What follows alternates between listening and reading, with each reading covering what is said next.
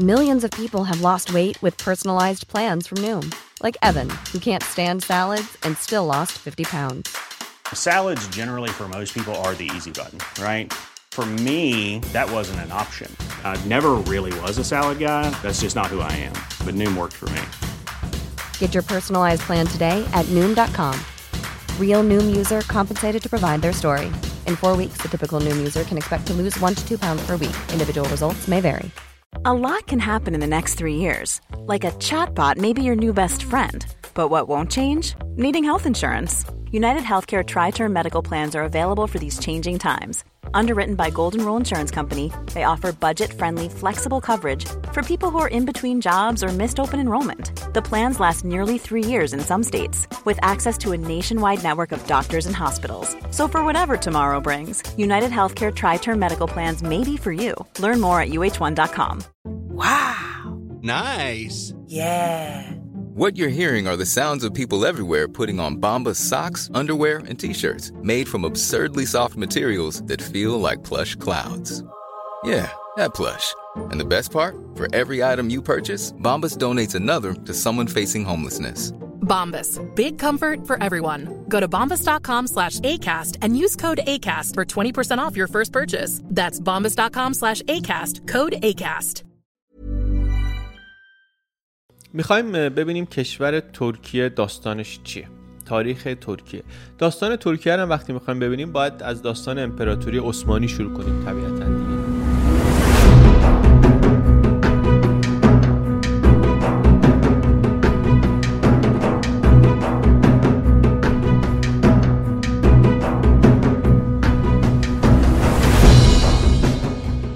البته در اصل ترکیه تاریخ خیلی قدیمی تری داره این سرزمینی که الان ترکیه کشور ترکیه توش واقع شده. ولی ما حالا اونقدر قدیم نمی‌خوایم بریم. ترکیه کشوری که هم در آسیاست هم در اروپا. یعنی مرز دو قاره از تو خاک ترکیه میگذره. یه جایی که یکی از قسمت های مرز از تو خاک ترکیه میگذره. یا به عبارتی اونطوری که بیشتر توجه می‌کنیم معمولا بهش از وسط این پل در استانبول میگذره. روی تنگه بوسفور یک شهر که در دو قاره هست. یک کشوره که در دو قاره هست. و خیلی خیلی وقت پیشم این سرزمینی که ما الان بهش میگیم ترکیه اصلا دو قسمت بود. یکی آناتولی بود که اون قسمتی که در آسیاست و بعدم یک ترکیه اروپایی. در زمان امپراتوری روم بود که اینا یکی شدن و شدن یک بخشی از امپراتوری روم که قبل از میلاد مسیح.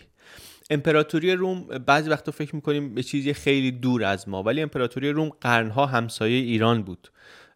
همسایه های همیشه در جنگ هم بودن. امپراتوری روم با پارت ها می جنگید در جنگ هایی که معروفه به جنگ های 682 ساله. مثلا ما جنگ 8 ساله میگیم جنگ 30 ساله میگیم جنگ 7 ساله میگیم. اینا جنگ های 682 ساله بود. سلسله های مختلف حکومت های مختلف آمدن و رفتن و این درگیری ادامه داشت. امپراتوری روم با پارتا می جنگید یه زمانی روم با ساسانیان یه زمانی ساسانیان با امپراتوری بیزانس یا روم شرقی که از نظر ایرانی ها همون امپراتوری روم بود دیگه شرقی غربی نداشت. 682 سال اینا می جنگیدن تا اینکه آخرش هم عرب مسلمان آمدن و هر دو رو شکست دادن و حکومت ساسانیان هم جمع شد و مناطق زیادی رو هم کم کم از بیزانس گرفتن. منتها تو این 682 سال خیلی اتفاقای دیگه هم افتاد. از جمله این که همونطور که ما تو چند تا ویدیو دیگه گفتیم پایتخت امپراتوری روم منتقل شد به شهر بیزانتیوم. از کجا؟ از روم. این کار کی کرد؟ امپراتور روم کنستانتین کرد. کنستانتین کبیر امپراتور قرن چهارمی روم. خیلی هم امپراتور مهمیه. ایشون کسیه که اولین امپراتور رومه که مسیحی شد. و خیلی هم تغییرات ساختاری ایجاد کرد. در نگاه بعضی از مسیحی ها اصلا قدیس حساب میشه ایشون. ما اینجا کاری که باهاش داریم همینه که پایتخت رو از روم آورد به شهر بیزانتیوم. و اسم این شهر هم به افتخار این امپراتور کنستانتین شد کنستانتینوپول یا همون قسطنطنیه یا به قول امروزی ها استانبول. گفتن اصلا استانبول روم جدیده. مرکز امپراتوری روم باید اینجا باشه. شهر جدید یعنی روم جدید این کنستانتینوپل باید باشه. بعدا ولی در امپراتوری روم اختلاف شد و جدا شدن و دو تیکه شدن و یکی شد امپراتوری روم شرقی یکی شد امپراتوری روم غربی. بعدا هم مثلا امپراتوری روم غربی جمع شد همین امپراتوری روم شرقی موند. خودشون می‌گفتن ما امپراتوری رومیم شرقی غربی نمی‌دیدن ما ادامه همونیم. در ایران هم بهشون می‌گفتن امپراتوری روم. منتها این اواخر دیگه مورخین به اونا میگن امپراتوری بیزانس نمیگن روم شرقی میگن بیزانس به خاطر همون اسم سابق شهر استانبول حتما دیگه. حالا البته بعدا که تاریخ اروپا رو بیشتر ببینیم دلایل دیگرش هم مشخص تر میشه. ولی خلاصش این که این قسطنطنیه شد مرکز امپراتوری بیزانس. بخشی از ترکیه امروز تو این امپراتوری بیزانس بود. یه بخشش هم مال ساسانیان بود. یعنی همون جنگایی که گفتیم سر همین چیزا بود دیگه. همینجا هم هی با هم جنگیدن. جنگیدن و همون 682 سال و بعدش هم که عرب آمدن و هر دو رو شکست دادن و یعنی شکست های سختی به روم هم تحمیل کردن. ساسانیان هم که جمع شدن. اما ما داریم میگیم امپراتوری روم داریم میگیم رومی ها داریم میگیم این بیزانتیوم یه شهر یونانی بود. چرا این شد ترکیه؟ ما الان داریم میگیم ترکیه سرزمین مردمان ترک. اینا از کجا آمدن و از کی آمدن اینجا؟ درباره این بحث زیاده عموما ولی میگن که از آسیای مرکزی آمدن. بعضیا میگن که خانها و آتیلا اینا ترک بودن که آمدن اروپا رو گرفتن در قرن پنج. من وارد اونش نمیشم. تخصصشو ندارم واقعا. اونقدر مطالعه ندارم که بتونم مثلا یه خورده مطمئن بگم. توی کامنت ها احتمالا همه جور نظریه مطرح میشه. همونجا می‌تونید چیزهای مختلفش رو ببینید. اون چیزی که من فهمیدم از تاریخ اینه که مردمان ترک Turkic people اونطوری که تو انگلیسی میگن. از آسیای میانه امروز آمدن به سمت غرب به فلات ایران به آناتولی و بعدم به شرق اروپا. یه دوره های هم می‌دونیم امپراتوری قدرتمند ترکی ایرانی داشتیم. مثل سلجوقیان مسلمون بودن ترک تبار بودن فرهنگ ترکی ایرانی داشتن امپراتوری سلجوقیان که در اوجش برای اینکه مثلا بخوایم منطقهش رو ببینیم همه ایران رو داره افغانستان رو داره. ترکیه رو داره یه بخش بزرگی از عراق امروز رو داره. یه همچین امپراتوری رو داریم دربارش صحبت می‌کنیم. در جنگ های صلیبی هم خیلی فعاله. سلجوقیان جایگزین میشن بعدا با خارزم شاهیان و آل بویه و بعدا همه اینا رو در کنار خلافت عباسی که اون طرفتر بر بغداد بود و اینا همه اینا رو مغول ها میان جمع می‌کنن. و بعد این وسط مسطا یک گوشه در یک بیلوکی در آناتولی یک امارتی یک قدرت محلی درست میشه به دست جنگاوری به نام عثمان. ما می‌خوایم ببینیم داستان امپراتوری عثمانی شروعش چیه دیگه. درباره خود بزرگوار ما چیز زیادی نمی‌دونیم. هرچی هم که می‌دونیم انگار خیلی بعد از مرگش نوشته شده. اون موقعی که می‌خواستن بگن که بنیانگذار ما چنین بود و چنان بود و اینا اون موقع اینا رو نوشتن. و اینم به نظر من خیلی جالبه که خیلی طرف معروفه. در تاریخ اسمش خیلی مونده. امپراتوری عثمانی میگیم همش داریم برمیگردیم به اون عثمان دیگه. ولی از خودش تقریبا هیچی نمونده بجز بجز همین اسمش. به جز اسمش چیز زیادی نمونده. و اسمش هم کم چیزی نیست که 623 سال این امپراتوری دوام داشته. 623 سال. امپراتوری عثمانی یا دولت الیه عثمانی. خیلی طولانیه. خیلی طولانیه. از قرن چهارده تا اوائل قرن بیست. جنوب شرقی اروپا غرب آسیا شمال آفریقا یعنی در سه قاره. خیلی طولانی خیلی با دوام. و در خیلی قدرتمند در یک در یک سری مقاطعی خیلی خیلی قدرتمند خیلی بزرگ. قرن 14 وقتی میگیم شروع شده یه دیدی داشته باشیم. قبل از اینی که اروپایی‌ها به آمریکا برسن امپراتوری عثمانی شروع میشه. قبل از اینکه آمریکا رو اصلا پیدا کنن اروپایی‌ها. قبل از اینکه صفویان در ایران به قدرت برسن. اون موقع میاد صفویان. و هست و هست و قدرت داره تا قرن بیستم. تو ذهن ما ممکنه امپراتوری عثمانی که بگیم خیلی فکر کنیم مال خیلی خیلی قدیمه. ولی به قول این توییته میگه که شرکت نینتندو و امپراتوری عثمانی اینا 33 سال در کنار هم همزمان در جهان حضور داشتن. ربطی به هم نداشتن ها. ولی همزمان تو این دنیا هم نینتندو بوده هم امپراتوری عثمانی بوده. این حالا هم درباره عثمانی کلی چیز بهمون میگه هم درباره نینتندو. ولی حالا اینجا صحبت صحبت عثمانیه. خلاصش این که این آقای عثمان و مردانش را افتادن جنگاورم بودن شروع کردن شمشیر زدن و بعد اینا کم کم قوی شدن و یک پیروزی های به دست آوردن. همزمان هم شد قدرت گرفتن اینها و پیروز شدن اینا در اطراف خودشون با ضعیف شدن امپراتوری بیزانس. بیزانس قدرت مرکزی بزرگ بود اینا از تو اومده بودن جنگجویان ماهری بودن اومدن و گرفتن و اومدن و گرفتن. درستم نمی‌دونیم واقعا رمز موفقیتشون چی بود. منابع دست اولم کم داریم. ولی می‌دونیم شمشیر زدن و پیش رفتن و پیش رفتن. تا اینکه خیلی بپریم جلو در 1453 در زمان سلطان محمد فاتح یکی از معروفترین سلطان ها امپراتورهای عثمانی دیگه پایتخت بیزانس رو هم گرفتن. یعنی قسطنطنیه افتاد دست مسلمونا. مسلمونا شدن حاکم استانبول. خیلی خیلی خیلی این تاریخ مهمیه. 1453 خیلی به این این عدد باید تو ذهنمون بمونه. از, از سالهای بسیار مهم تاریخ منطقه ماست. و بعدم جالبه دیگه وقتی سلطان محمد فاتح آمد فاتح هم به خاطر همینه که قسطنطنیه رو فتح کرد. وقتی که آمد اینجا رو گرفت پایتخت امپراتوری رومو داره می‌گیره. این خیلی حرف بود. گفت من اصلا قیصر رومم. من امپراتور رومم. تا آخر عمرش هم اینطوری بود که ما جانشین امپراتوری بیزانس نشدیم که. ما ادامه اونیم. حالا من شدم امپراتور بیزانس. و اصلا بعدش عزم خود روم کرد. گفت حالا اینجا رو گرفتیم باید بریم روم. سالها ترکان عثمانی تلاش کردن که از جنوب ایتالیا وارد بشن برن رومو بگیرن. در زمان ایشون اینا رفتن سربستان رو گرفتن بوسنی رو گرفتن مولداوی رو گرفتن آلبانی رو گرفتن. یک نواحی از جنوب ایتالیا رو رفته بودن توش ولی دیگه اونجا گیر کردن و بعدا هم که سلطان محمد فاتح مرد این سپاهشون هم که میگم تو شبه جزیره ایتالیا رفته بودن جلو سرشون انداختن پایین و از همون راه دریا برگشتن. داریم درباره چه دورانی صحبت می‌کنیم؟ در ایران اون موقع چه خبره؟ شاه اسماعیل هنوز نیومده. شاه اسماعیل 1500 میاد. صفویان هنوز نیومدن. 50 سال مونده. وقتی که عثمانی میره استانبول رو می‌گیره صفویان هنوز 50 سال مونده که کارشون شروع بشه. حکومت مرکزی قدرتمندی هنوز در ایران نداریم. در غرب ایران ولی همسایه قدرتمندی داریم که هم در اروپا و هم در شمال آفریقا داره عمیق نفوذ می‌کنه و مرزهاش رو می‌بره جلو.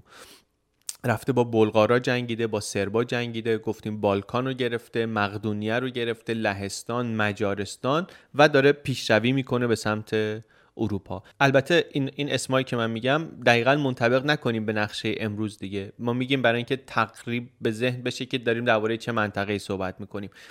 واقعا اینطوری که مرزها اینجایی که امروز هست طبعا می‌دونیم دیگه. اینا اینجا نبوده. منتها این دوره که توش عثمانی نیروی دریاییش خیلی قویه و در رقابت با پرتغالی ها عثمانی کلا نیروی نظامی خیلی قدرتمندی بوده چند قرن. خیلی قدرتمند بوده. مخصوصا در نیروی دریایی. بعد عثمانی وقتی کنترل این مسیر آسیا و اروپا رو می‌گیره دست خودش قویتر و ثروتمندترم میشه. خب این سرزمین ها هستن بعد این شاهراه ارتباطی شرق و غرب هم دستشه. دیگه دوران شکوه و ثروت عثمانی شروع میشه. در زمان سلطان سلیم فتوحات رو یه خورده حالا از شرق هم ادامه میدن. این دیگه اون وقتی که شاه اسماعیل هم این طرف شاه شده. یه مقدار داستان کلکل این دوتا رو گفتیم در ویدیوی شاه اسماعیل. که اون برای این نوشته بود که تو این منشیای تو چی می‌زنن که اینطوری نامه می نویسن واسه من؟ بده تریاک نابو بکشن حالشون جا بیاد. و بعدم داستان چالدوران و شکست شاه اسماعیل و بعد گرفتن مصر بعد قدرت گرفتن بیشتر نیروی دریایی عثمانی در دریای سرخ و سرشاخ شدن عثمانی با پرتغالی ها در دریا. مخصوصا وقتی مصر رو گرفتن مسیر تجارت ادویه افتاد دستشون. و بعدم از اونجا دوباره راه باز شد رفتن سمت الجزایر. الجزایر هم شد یکی از ایالت های عثمانی. همینطوری عثمانی داره بزرگ میشه در شمال آفریقا هم. یک سلطان بزرگ دیگه عثمانی سلطان سلیمان بود. سلیمان کبیر سلیمان قانونی. این هم خیلی پادشاه بزرگی بود. دو تا پشت هم از این پادشاه های خیلی بزرگ داشتن و این دو تا پشت هم بودنش خیلی مهمه دیگه. چون این دوره رو اون وقت تبدیل می‌کنه به یه دوره طولانی خیلی قدرتمند و خیلی درخشانی. سلطان سلیمان اون کسی که بلگراد رو می‌گیره یه بخشایی از مجارستان و امروز رو می‌گیره و راهی وین هم میشه. دو بار خیز برمیداره که وارد وین بشه ولی موفق نمیشه و دیگه همون دروازه های وین میشه ته پیشروی عثمانی در اروپا. از اون توتر دیگه هیچ وقت نمی‌تونن برن. در شرقم که با صفویان کشمکش مداوم دارن از قفقاز ارمنستان و گرجستان و آذربایجان و اینا تا کردستان و شرق عراق امروز و بغداد و بین النهرین و براشون هم مهمه که دسترسی کشتیرانی داشته باشن به خلیج فارس بتونن با کشتی برن پایین تا خلیج فارس. دعوای مرزی دعوای بین عثمانی و ایران یه مقدار زیادیش هم سر همین کشتیرانی در رودخانه بوده وقتی که سلطان سلیمان کبیر سلیمان د مگنیفیسنت سلیمان قانونی مرد امپراتوری عثمانی قشنگ در سه گسترده بود. با فرانسه متحد شده بود رفته بودن نیس رو برای فرانسه گرفته بودن. یه بخشایی از مجارستان رو به کمک هم برای عثمانی گرفته بودن. نیروی دریایی قوی کنترل زیاد عثمانی روی دریای مدیترانه. و پنجه به پنجه در سطح جهانی پنجه به پنجه اتحادیه ایبری ایبریان یونیون یه اتحادی بود بین اسپانیا و پرتغال.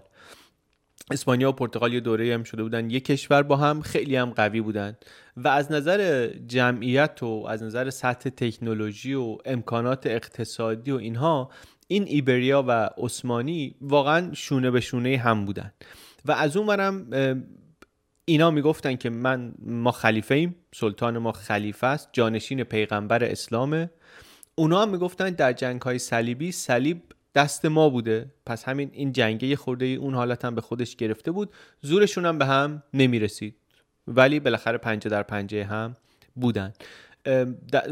اختلافشون هم حالا میگم یه جنبه دینی پیدا کرده بود. تسلط روی شاهراه ها گذرگاه های مهم بود. پرتغالیا می آمدن آفریقا رو دور می زدن برن سمت اقیانوس هند. سر راه مثلا یه انگولکی هم به عثمانی می‌کردن یه جنگی سعی می‌کردن با ممالک عثمانی را بندازن. اینجا با هم سرشاخ می‌شدن در مدیترانه با هم میجنگیدن در مالت با هم میجنگیدن در اقیانوس هند با هم میجنگیدن. فیلیپین مسلمون بود اینا رفته بودن مسیحیشون کرده بودن. تو اندونزی سلطنت مسلمانی بود سر اون با هم دیگه میجنگیدن. همیشه در حال رقابت بودن در جاهای مختلف. و حواسمون باشه که عثمانی وزن دینیش هم زیاده وزن اسلامیش هم زیاده. عثمانی یک حکومتیه یک کشوریه که قبله اول مسلمان ها و قبله دوم مسلمان ها توشه. یعنی هم اورشلیم یا بیت المقدس توشه هم مکه توشه. هر دو در قلمرو عثمانی هن. به اضافه کلی جاهای دیگه. بر همین جای مهمیه. برای مسلمان ها خیلی خیلی کشور امپراتوری خیلی خیلی مهمیه. خیلی سرزمین های اسلامی توشه. کجای تاریخ هستیم؟ قرن 15 و 16 ایم و داریم میگیم قرن 15 و 16 مجموعا خوب بود برای ترکیه امروز. تا اینکه امپراتوری عثمانی تا اینکه در قرن 16 عثمانی ها مثل دولت های دیگه درگیر تورم شدن و بحران های اقتصادی. البته خوب تونستن یه مانورای بدن قدرتمند از بحرانا بیان بیرون. ولی اون دوره که چون کشورهای اروپایی دستشون رسیده بود به منابع جدید ثروت در دنیای جدید اونایی که دستشون نرسیده بود و مستعمره نداشتن اونایی خوری دچار مشکل شده بودن.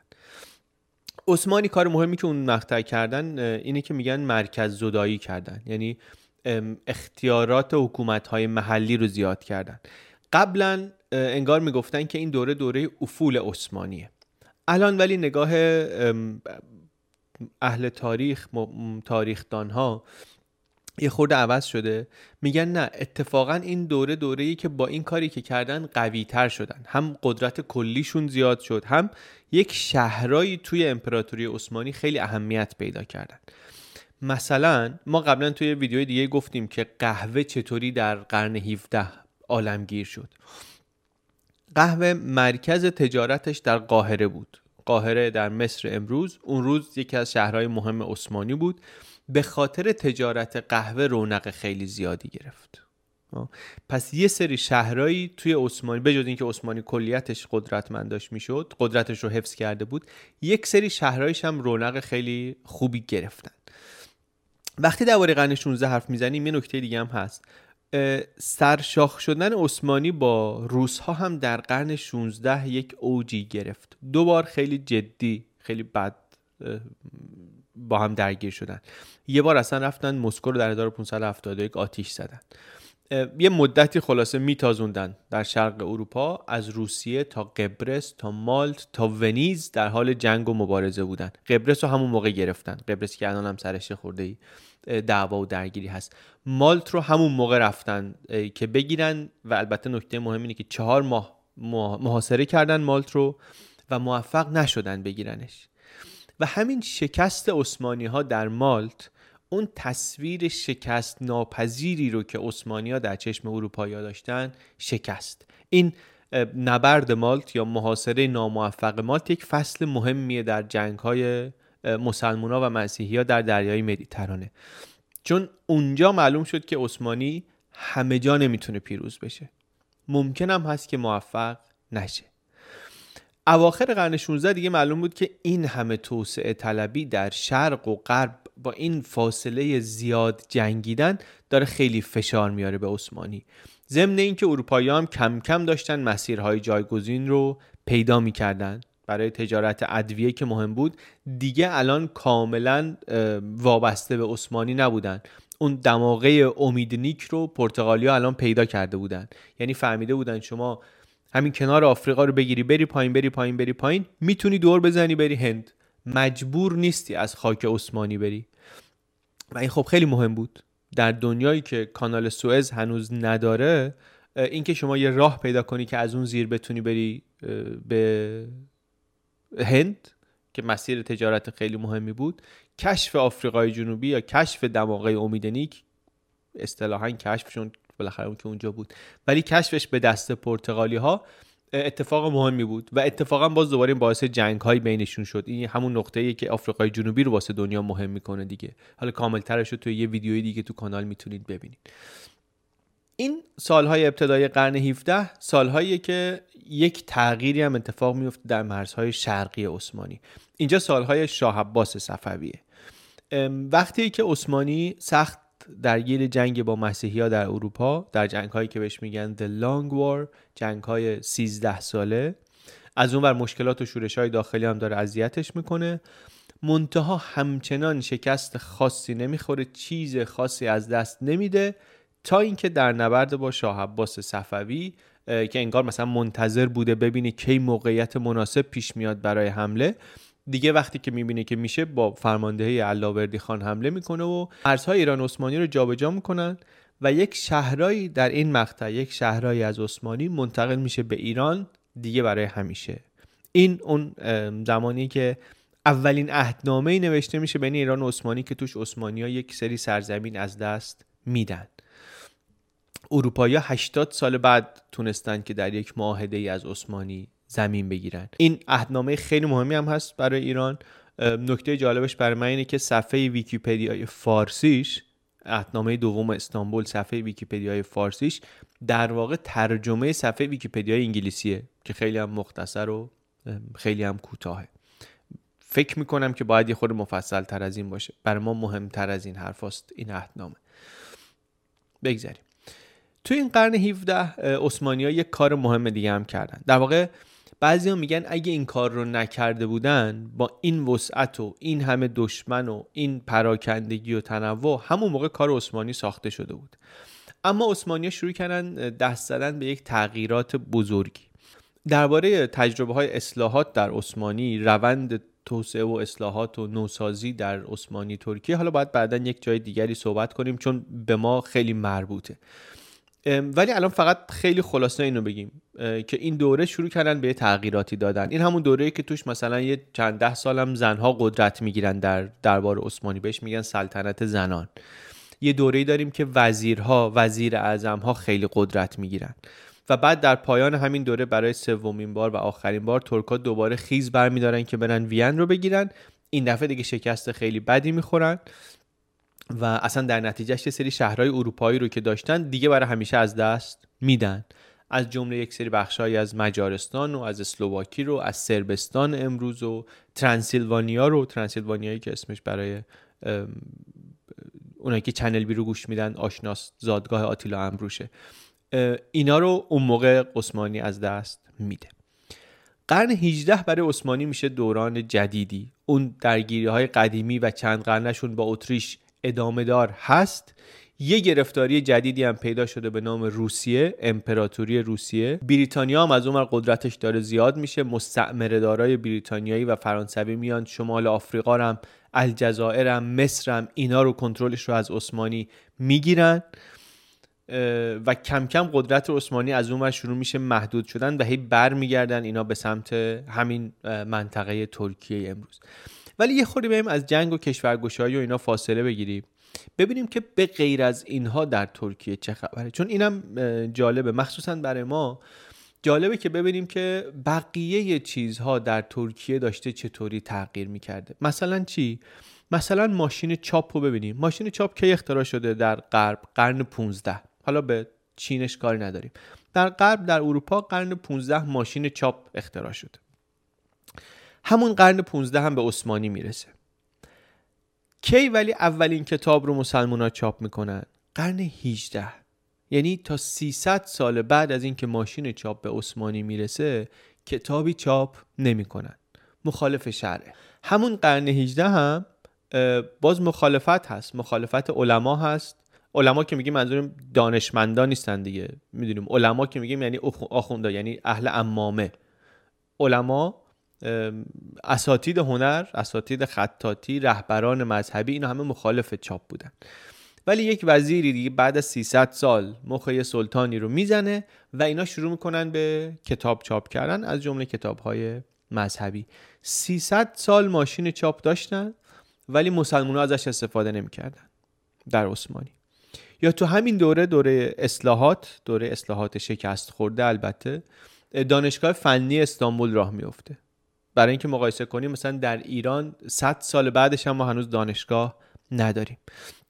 اونجا هم البته باز می‌کنن علما مخالفت می‌کنن میگن این کفر یه مدت تعطیل میشه یه مدت مخفی بازی داره تا اینکه بالاخره درست حسابی راه میفته ولی یک سری اصلاحاتی دارن که عمدتا موفق نیست. عمدتا موفق نیست. شکست های زیادی هم می‌خورن تو این قرن 18 از روس ها پتر کبیر و کاترین کبیر و اینا آمدن در روسیه یک سری اصلاحاتی کردن. ما نکردیم و عقب افتادیم. ولی حتی اصلاحاتی که اینطوری بهش رسیدن هم به راحتی نتونستند اجرا کنن. مشکلات و مخالفت داخلی بود. می‌گفتن می‌خواین غربی بشین کفر و هم حالا این مشکلات بود هم حسادت بین نیروهای مختلف بود. وقتی وارد قرن 19 شدیم اصلاحات مختلف هم شکست خورده بود. عثمانی دیگه مشکلاتش کم کم یک شکل دیگه پیدا کرد. این داستان از سر درگیری با روسیه متوجه فاصله ای که بین ما و غرب افتاده شدن و بعد میل اصلاحات اراده اصلاحات پیدا کردن و بعد مخالفت های داخلی علیهش این باز دوباره برای ما ممکنه خیلی آشنا باشه. حالا ما بعدا که داستان ایران رو هم بخوایم بگیم می‌بینیم که چقدر شباهت زیاده. تفاوت هم زیاده ولی شباهت هم چقدر زیاده. مشکلات عثمانی ولی چطوری شد در این قرن؟ اینطوری شد که در بالکان اول سرب ها بعد بقیه دیگه شروع کردن ساز استقلال کوک کردن. سربستان و مونتنگرو و مولداوی و اینا یکی یکی رفتن به سمت استقلال و از همین موقع هاست در نیمه اول قرن 19 که به عثمانی دیگه به عثمانی دیگه میگن مرد بیمار اروپا سیکمن یا پیرمرد بیمار اروپا. البته عثمانی در قرن 19 وا نمیده. دوره تنظیماتی داره که میرن به سمت مدرن کردن ارتش بانکداری سیستم قضایی دینی رو با یه سیستم سکولاری جایگزین کردن. حقوق برابر برای همه. از دل همین تعلیمات و تنظیمات و آموزش ها و فکر هم هست که بعدا یکی مثل آتاتورک در میاد. در واقع مصطفی کمال آتاتورک فارغ و تحصیل همین مدرسه است. که بعدا بعد از جنگ جهانی اول از باقی مانده امپراتوری عثمانی این جمهوری ترکیه رو درست می‌کنه. این دوره قرن 19 هرچند اصلاحاتش خیلی اصلاحاتش شکست خورده حساب میشه. میوش درسته که به عثمانی نمی‌رسه. ولی فهرست کارهایی رو که برای مدرن کردن انجام دادن اگر نگاه بکنیم می‌بینیم قدم های بزرگی رو همون قرن 19 در ترکیه برداشتن و حالا اون موقع جواب نداده ولی بعدا دستا به دستاورد رسیدنش مکول شده به زمان آتاتورک. و این یه چیزی که وقتی ما گای آتاتورک رو با رضا شاه مثلا مقایسه می‌کنیم که طبیعتا همش می‌کنیم خیلی همون یه اندکی هم که بدونیم شروع می‌کنیم مقایسه رو انجام دادن پروژه نوسازی ترکیه رو با نوسازی ایران مقایسه می‌کنیم و بعد مثلا فکر می‌کنیم چرا یکی موفقتر یکی ماندگارتر از اون یکیه. باید بهش به نظرم توجه کنیم که در ترکیه قبل از اینکه عثمانی فرو بپاشه یک نهادسازی های یک کارهایی شروع شده بود و پیش رفته بود جلو رفته بود. از چاپ اسکناس تا مثلا باز شدن اداره پست تا سیستم مالی تا اینکه یه مجلس مانندی وجود داشته باشه که بعدا بشه پارلمان تا پرچم تا سرود ملی اینا همه در نیمه قرن 19 اتفاق افتاد در عثمانی. سرشماری ملی همون نفوس و مسکن. کارت ملی دارالفنون دارالمعلمین وزارت بهداشت وزارت آموزش آکادمی علوم دادگاه شهرداری برنامه ریزی شهری برای استانبول. یه جای دیگه ای ما درباره این اصلاحات ساختاری باید حرف بزنیم چون خیلی جالبه. خیلی از نهادها رو تو اون دنیا بنیان گذاشتن. هرچند میگم اینا نتونست جلوی از بین رفتر عثمانی رو بگیره. ولی پیشرفت داشت یعنی خیلی از نهاداش ساخته شد. و این همزمان با اون دوره‌ای که مثلا امیر کبیر هم در تهران دارالفنون تأسیس می‌کنه. البته خب طول دوره‌ای که در ایران پروژه های اصلاحات و نهادسازی و اینا یه مقدار در ثبات موفق میشه با طول دوره‌ای که در عثمانی می‌تونن این کارا رو بکنن و موفق بشن فرق می‌کنه. نتایجش هم فرق می‌کنه. منم حالا اونقدری نمی‌دونم که بخوام مقایسه دقیق بکنم ولی یه چیزی که به ذهنم رسید و اینو از خودم دارم میگم اینه که حواسمون باشه اگر مقایسه می‌کنیم مثلا دستاورد آتاتورک با رضا شاه در قرن بیستم حواسمون هم باشه که نقطه شروعشون چی بود. یعنی اون اصلاحات و نهادسازی که در قرن 19 انجام شده بود هر کدوم از این کشورها رو به چه نقطه ای رسونده بود؟ و بعد وقتی که چوب رسید درباره توسعه فقط صحبت می‌کنیم. چوب رسید دست نفر بعدی و خواست ببره جلو. از کجا شروع کرده بود؟ از کجا شروع کرده بود؟ فقط ته خطاشون رو با هم مقایسه نکنیم. تو عثمانی تلگراف راه میفته راه آهن کارخونه بانک مرکزی بانک عثمانی جواز انتشارات خصوصی قانون اساسی. ولی با همه اینا این اصلاحات قرن 19 کافی نبود. یعنی حال مرد بیمار اروپا بد بود. همه منتظر افتادنش بودن و همه که میگیم یعنی همه همه از جمله ایالت های داخلیشون از عرب ها تا بالکانی ها اروپای شرقی ها تا رقبای خارجیشون فرانسه انگلیس روسیه. جنگ کریمه اصلا یه نگاه بهش اینه که سر این بود که ماترک این مرد بیمار اروپا این به کی می‌رسه؟ این تیکش مال کیه؟ فرانسه و انگلیس آمدن کمک ترکیه کردن در جنگ کریمه کمک عثمانی کردن که جنگو به روسیه نبازه. نه به خاطر اینکه عاشق چشم و ابروی ترکیه بودن به خاطر اینکه خودشون می‌خواستن نمی‌خواستن همش به روسیه برسه. حالا این جنگ کریمه یه نکته خیلی جالبم که داره برای من اینه که باعث شد تاتارهای بومی کریمه منتقل بشن یا مهاجرت داده بشن به عثمانی. و این در کنار مهاجرت بقیه مسلمانای سربستان و بوسنی و یونان و قفقاز و اینا این خیلی بعدا انگار نقش داره در شکل دادن ترکیب جمعیتی ترکیه امروز. وقتی در 1922 ترکیه درست شد نصف جمعیتش فرزندان مسلمانای مهاجر از همین منطقه ها بودن.